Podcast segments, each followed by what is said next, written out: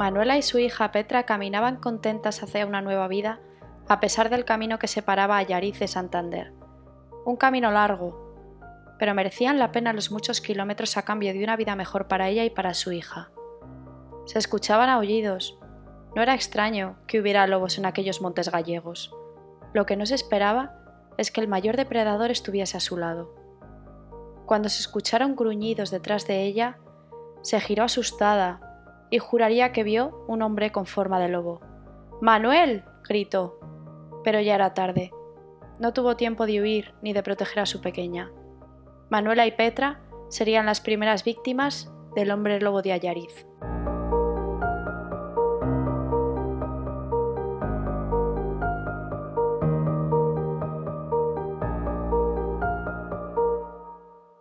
Bienvenidos a un nuevo episodio de Criminología en serie.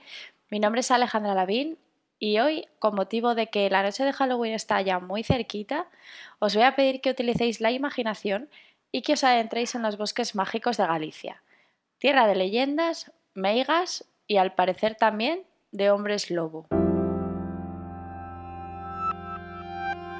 Manuel Blanco Roma Santa asesinó entre 1845 y 1852, cuando finalmente en este último año fue detenido.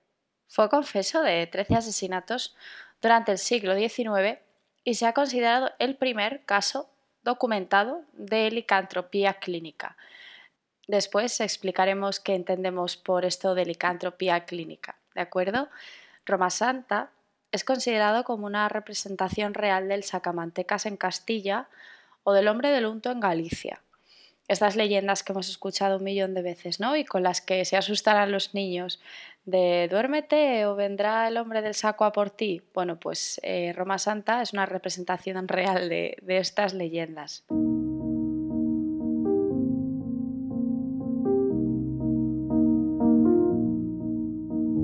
Manuel Blanco Roma Santa nació el 18 de noviembre de 1809 en la aldea de Regueiro, Orense. Fue uno de los cinco hijos de Miguel Blanco y María Roma Santa.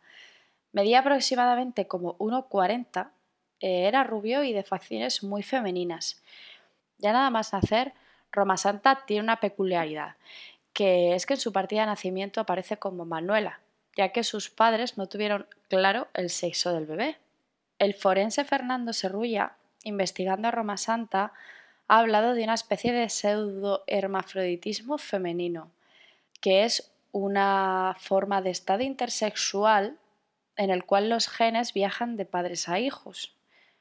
El propio Fernando cuenta que en su departamento, con sede en el Hospital de Berín, ha tenido que ver casos de niños parecidos, niños o niñas, que antes de quedar inscritos en el registro civil necesitan de un reconocimiento para determinar su sexo. Tenemos otra opinión por parte de José Ramón Mariño, que apuntó la posibilidad de que Roma Santa fuera en realidad una mujer y no un hombre, y que lo que consideraron un micropene como órgano sexual fuese en realidad un clítoris muy desarrollado. ¿Qué fue en realidad Roma Santa? ¿Un hombre? ¿Una mujer? Por desgracia es algo que nunca vamos a saber. Solo podemos suponer y va a ser un misterio de tantos otros que rodea a la leyenda de Roma Santa. Pero hablemos un poco de su vida. Manuel fue muy instruido para su época, ya que sabía leer y escribir, pero también cosía y bordaba, eh, por lo que trabajó como modisto. Contrajo matrimonio a los 22 años, pero su esposa falleció como un año después de casarse con él. Se cree que no tuvo nada que ver con su muerte. A partir de ese momento, comenzó a dedicarse a la venta ambulante. En un principio abarcaba la zona de Esgos y después vendía por todo Galicia. En uno de sus múltiples viajes, como buhonero, fue a caer en Ponferrada, donde tendría su primer encontronazo con la ley. Roma Santa fue denunciado por un comerciante de la zona porque aseguraba que Manuel le debía dinero. El alguacil se dispuso a hablar con Roma Santa para solucionar el tema y nunca más fue visto. Esto fue denunciado por, su mujer. ¿Pudo ser una cabeza de turco por ser un extraño en tierras castellanas? Ciertas teorías apuntan a que sí. Otras consideran a Vicente Fernández, el alguacil, como la primera víctima de Roma Santa. Sea como fuere, Manuel fue condenado a 10 años de presidio por rebeldía y huyó a un refugio de Hermida, donde vivió durante meses. Tiempo después, y ya con las aguas más calmadas, volvió a aparecer en el pueblo orensano de Rebordechao, Ayariz. Comenzó a establecer relaciones personales con las mujeres del pueblo y se ganó su confianza. Esto sumado a que, a que empezó a trabajar como tejedor y que ya de por sí sus facciones eran muy finitas y medía como 1,40, le dio la fama de afeminado. Pero también, como era tan inteligente y muy poca gente sabía leer en aquella época, también escribía y leía cartas para la gente del pueblo. Y además de trabajar tejiendo, también continuó siendo comerciante y se llegó a mover hasta Portugal, que para la época nos podemos hacer una idea de que moverse por Galicia y llegar hasta Portugal era tremendo.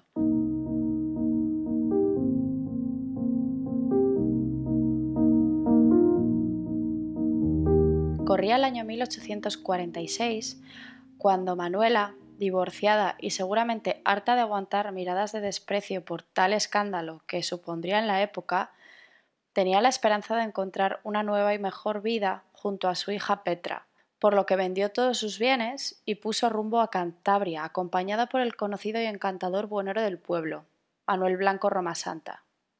Nunca más se volvió a ver a Manuela y a su hija. A su vuelta a Yariz, Roma Santa, después de haber supuestamente acompañado a Manuela y a Petra a Cantabria, aseguró a sus parientes que ambas estaban colocadas en Santander en casa de un cura y que les iba estupendamente. La idea de una vida mejor en aquella época no tardó en calar en las mujeres de Rebordechao. Las siguientes en interesarse por este cambio de vida fueron las propias hermanas de Manuela, Benita y Josefa, encandiladas por Roma Santa y por el engaño de un trabajo ideal. La primera en caer en la tentación fue Benita, que junto a su hijo Francisco partió hacia Santander acompañada de Manuel, y más tarde una hermana más se sumaba a este supuesto trabajo ideal. Además, se supone que estarían cerca de sus hermanas y sus sobrinos. Josefa marchó a Santander junto a su hijo José. Los cuatro corrieron la misma suerte que Manuela y Petra. Las últimas víctimas conocidas de Roma Santa fueron Antonia Rúa junto a sus hijas Peregrina y María, que siguieron a la marcha de Josefa y su hijo.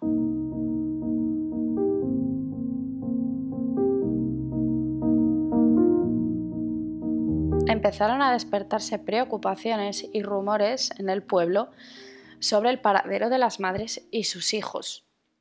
Estas habladurías se acrecentaron cuando algunas de las ropas de las hermanas García Blanco, que fueron las primeras que supuestamente se marcharon a Cantabria, pues estas ropas fueron vendidas por Manuel, aunque él justificó que ellas se las habían vendido o regalado.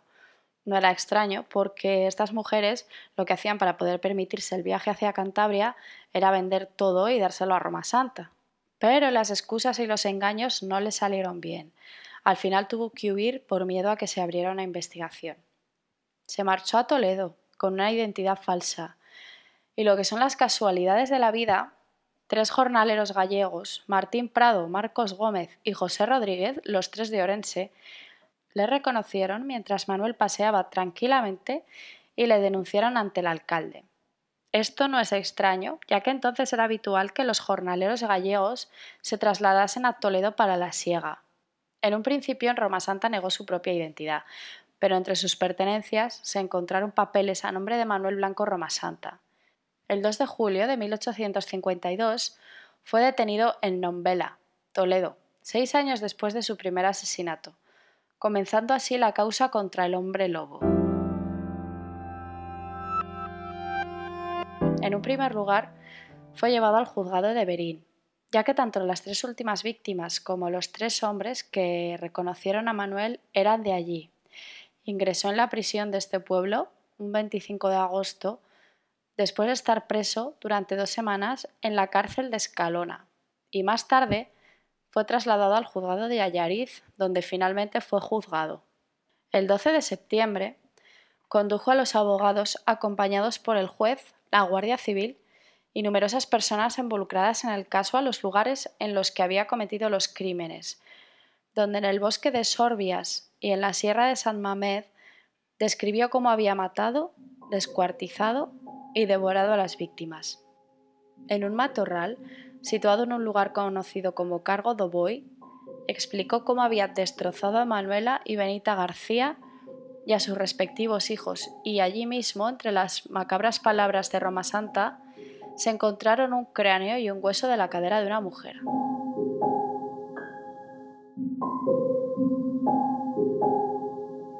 Entre las pertenencias que le fueron requisadas había un pasaporte a nombre de Antonio Gómez, por quien Roma Santa se hacía pasar en Toledo, cartas de las víctimas que supuestamente escribían a su familia.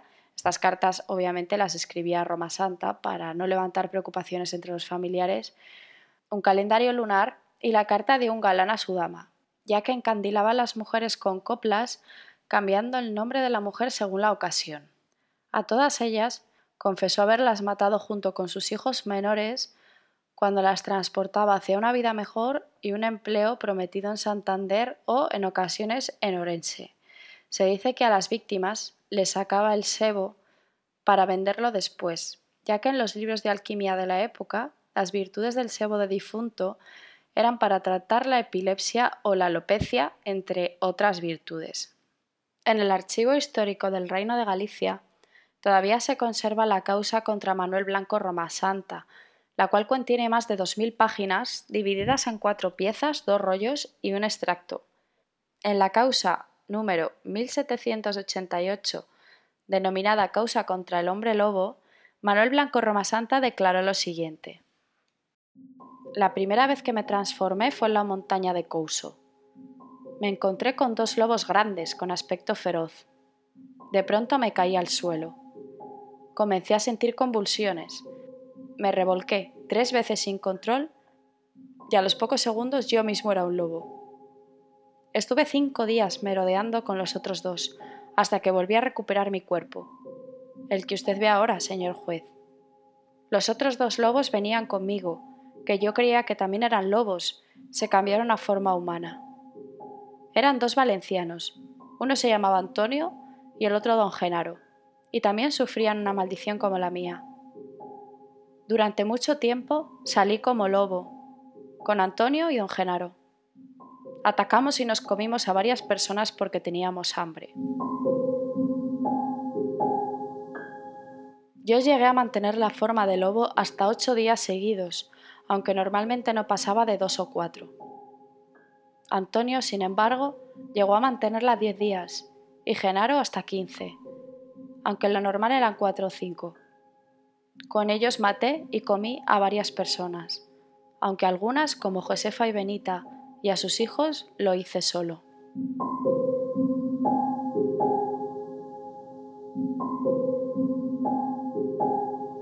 Manuel dijo convertirse en lobo durante trece largos años y sentir arrepentimiento después, ya que se acordaba perfectamente de todo lo ocurrido. Cuando ya había matado es cuando saqueaba a las víctimas para quedarse con todo lo que tuvieran de valor. Declaró haber matado a trece personas, pero finalmente se lo condenó por nueve.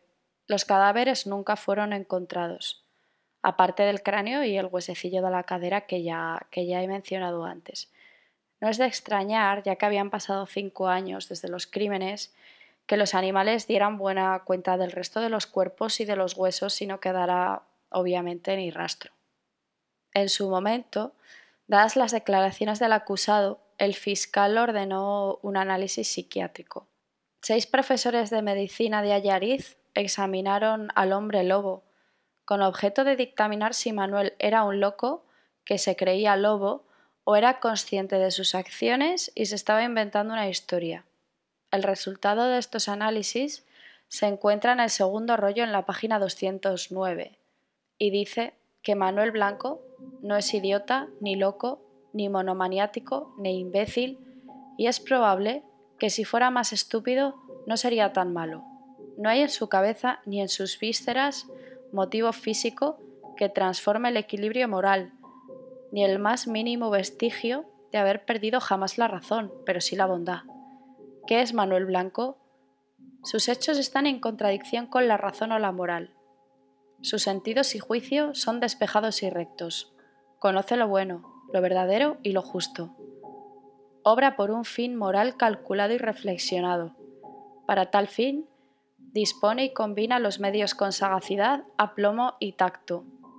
Este es un cuerdo que ahuyentó del corazón la sensibilidad, su más bello patrimonio y los sentimientos de humanidad. En la página 217, el abogado alegó. En la causa que origina su mal, esto es una maldición paternal, un mal efecto de una rústica educación, de sus rudas creencias, de las preocupaciones vulgares sostenidas por mil y mil consejos y cuentos populares. Lo que viene a decir aquí el defensor de Roma Santa es que la educación religiosa y las creencias esotéricas le habían llevado a la creencia de que una maldición familiar lo había convertido en un hombre lobo y que su naturaleza de lobo le había llevado a hacer lo que hizo. Roma Santa finalmente aprobó el examen de médicos y psiquiatras y confirmaba su cordura legal. Además, más tarde, alegaría, en vez de sufrir una maldición, sufrir una enfermedad. También declaró recordar todo lo que había hecho cosa que le hizo un flaco favor en el juicio y fue decisivo para su sentencia. El juicio contra el lobisome gallego duró aproximadamente un año. Se dictó sentencia el 6 de abril de 1853, cuando contaba con 44 años de edad. Fue sentenciado al garrote vil y a pagar una multa de mil reales por víctima. Sin embargo, la historia de Manuel Blanco Romasanta no termina aquí. Un hipnólogo francés que defendía que Roma Santa sufría de licantropía solicitó la intervención de Isabel II, a quien se dirigió con las siguientes palabras. La libertad que me tomo en este momento de dirigirme a vuestra excelencia tiene por objeto de tener, si es tiempo, la mano de la justicia española, pronta a caer sobre un desgraciado.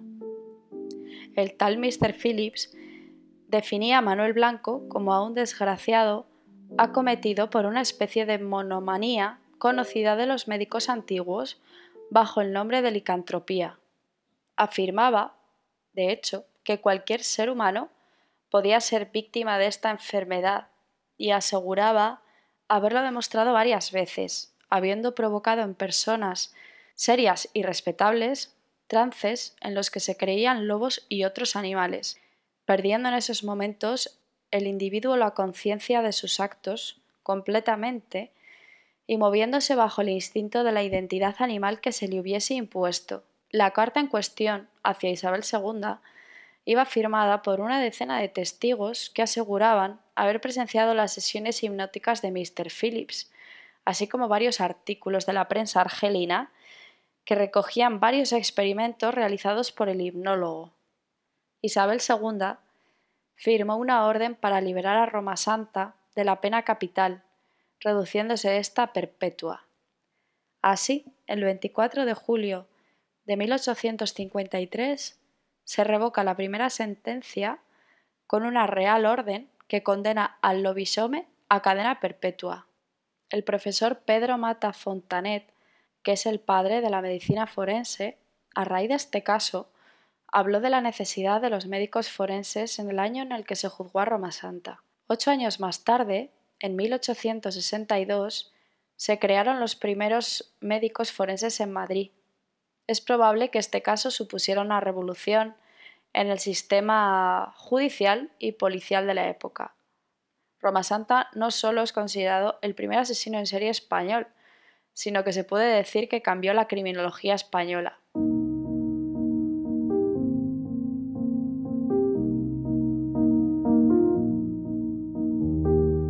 Muchos son, y siempre serán, los misterios que rodean a la historia de Manuel Blanco Roma Santa.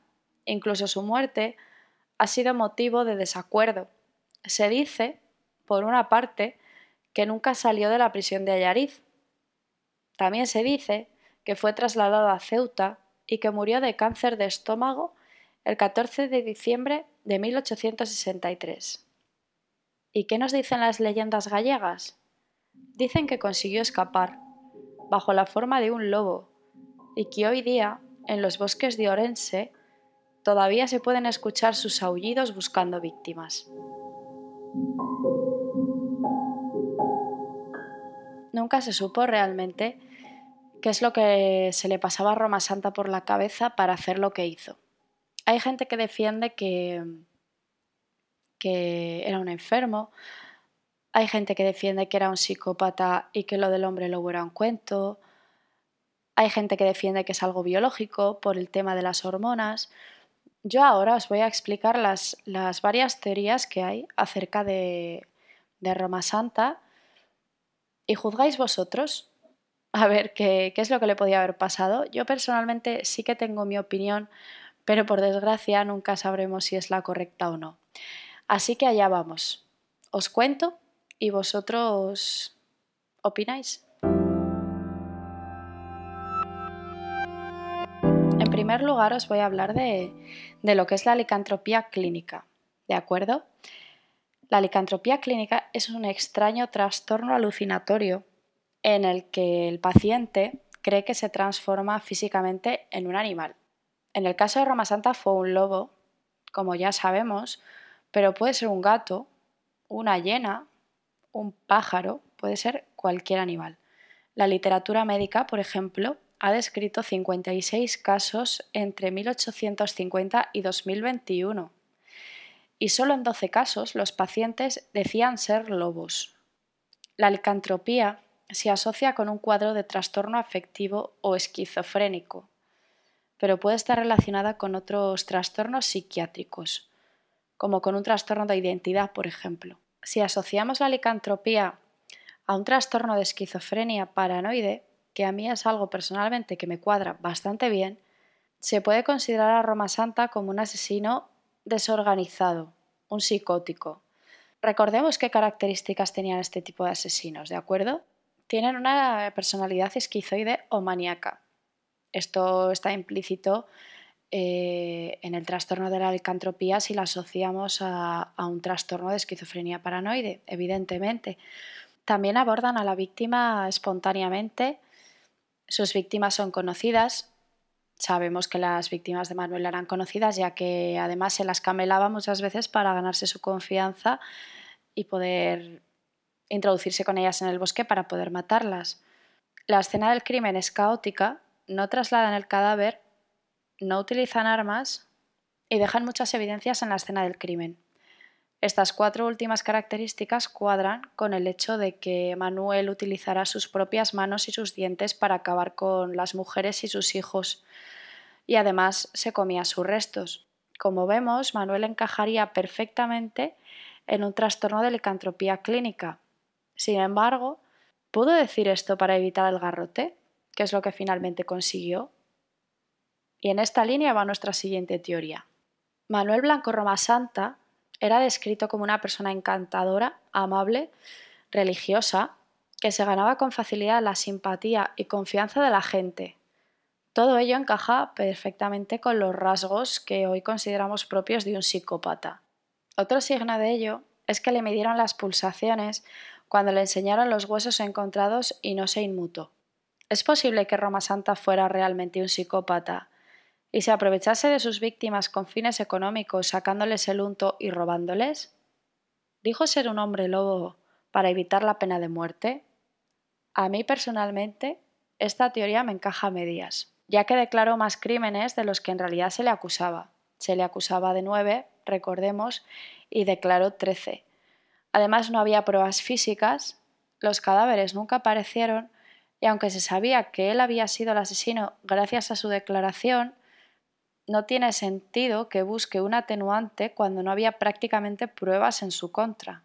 Otra teoría es la que tiene que ver con sus problemas biológicos en cuanto al pseudohermafroditismo. Como hemos dicho al principio, el doctor Serrulla tiene la teoría de que Roma Santa padecía de este pseudohermafroditismo, eh, es decir, tenía sexo de mujer, pero segregaba una cantidad desmesurada de hormonas masculinas y sufrió un proceso de virilización. Estas personas, debido a la gran cantidad de andrógenos, pueden presentar episodios de fuerte agresividad y violencia. En mi opinión, en el caso del pseudohermafroditismo, no considero que sea incompatible con cualquiera de las teorías anteriores, pudiendo darse además que los andrógenos aumentaran todavía más la agresividad en los crímenes en una psicopatía o en un trastorno esquizofrénico. Y ya por último, una, una, teoría que a mí es la que más curiosa me parece, que podría explicar las alucinaciones de Roma Santa, es que estaba intoxicado con el hongo cornezuelo. Este hongo intoxica los cereales, en especial el centeno. ¿Y qué es lo que sale de este hongo? Pues Albert Hoffman, en el año 1938, a partir de la ergotamina, una sustancia química que se obtiene del cornezuelo, sintetizó por primera vez el LSD. Así que ahí podría haber una explicación sobre sobre las alucinaciones que tenía Roma Santa en cuanto a ser un lobo, ¿no? De hecho, se cree que las brujas de Salem tenían visiones y comportamientos extraños por esta misma intoxicación. Ellas, al igual que Roma Santa, pensaban que estaban malditas y en el juicio de Salem, una de las brujas declaró que el diablo se le aparecía en el bosque y que a veces tenía forma humana, otras de perro y otras de cerdo sí que se ven ciertas similitudes en el, comportamiento de las brujas de Salem y en el comportamiento de Roma Santa, ya que nuestro lobisome presentaba síntomas como alucinaciones propias de la ingestión de este hongo. Durante los años de Roma Santa, el gobernador civil alertaba del riesgo de intoxicación por ingestión de alimentos en malas condiciones, en particular afectaciones con este hongo. Mm, la gente de aquella sabía que, el cornezuelo era, muy peligroso, pero cuando había hambre, había hambre y, bueno, y muchas veces pues, pues se lo comían igualmente.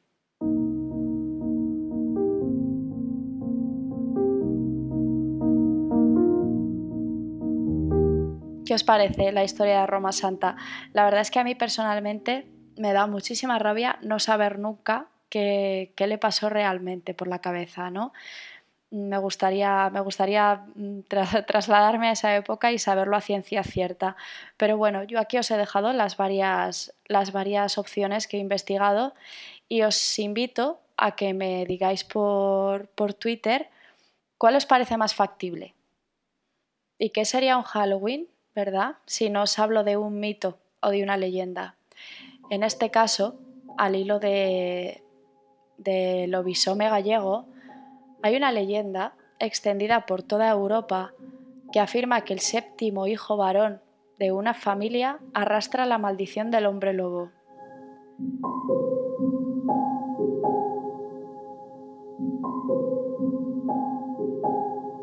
Curioso, ¿verdad? en estos lugares, entre ellos Galicia, la tradición cuenta que la familia solo debe estar compuesta por hijos varones y que el séptimo o el noveno de ellos puede ser un lobisome. En cuatro de los asesinatos confesados por Manuel, los exámenes de los restos o incluso testimonios judiciales apuntaban a que las víctimas habían muerto a manos de auténticos lobos. Para el abogado de Roma Santa, eso era prueba de que no podía haber sido el causante de las muertes, pero para otros significaba que Manuel Blanco Roma Santa verdaderamente se convertía en lobo con el fin de ejecutar sus brutales crímenes.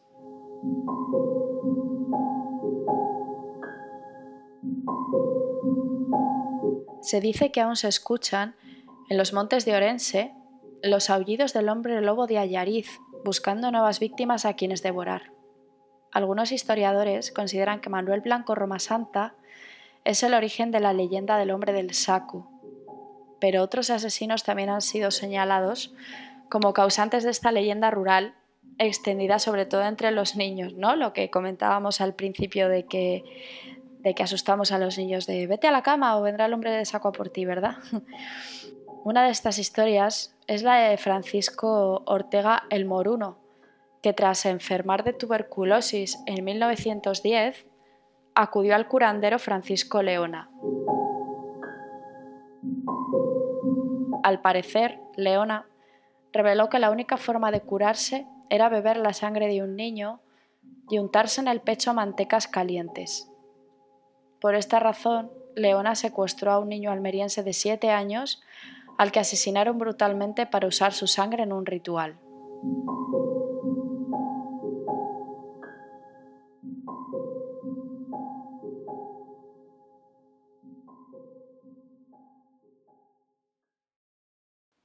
Y aquí termina el caso de Manuel Blanco Romasanta, el lobisome gallego que traspasó fronteras, el primer asesino en serie español y que cambió la criminología en nuestro país, del que nunca podremos tener todas las respuestas y del que por ese motivo siempre nos gustará pensar más en la leyenda que en la realidad. Muchas gracias por escuchar este especial de Halloween de criminología en serie. Espero que os haya gustado y como siempre espero también vuestros comentarios sobre el podcast en Twitter en arroba en serie. ¿Con qué teoría sobre qué le llevó a cometer los crímenes estáis más de acuerdo?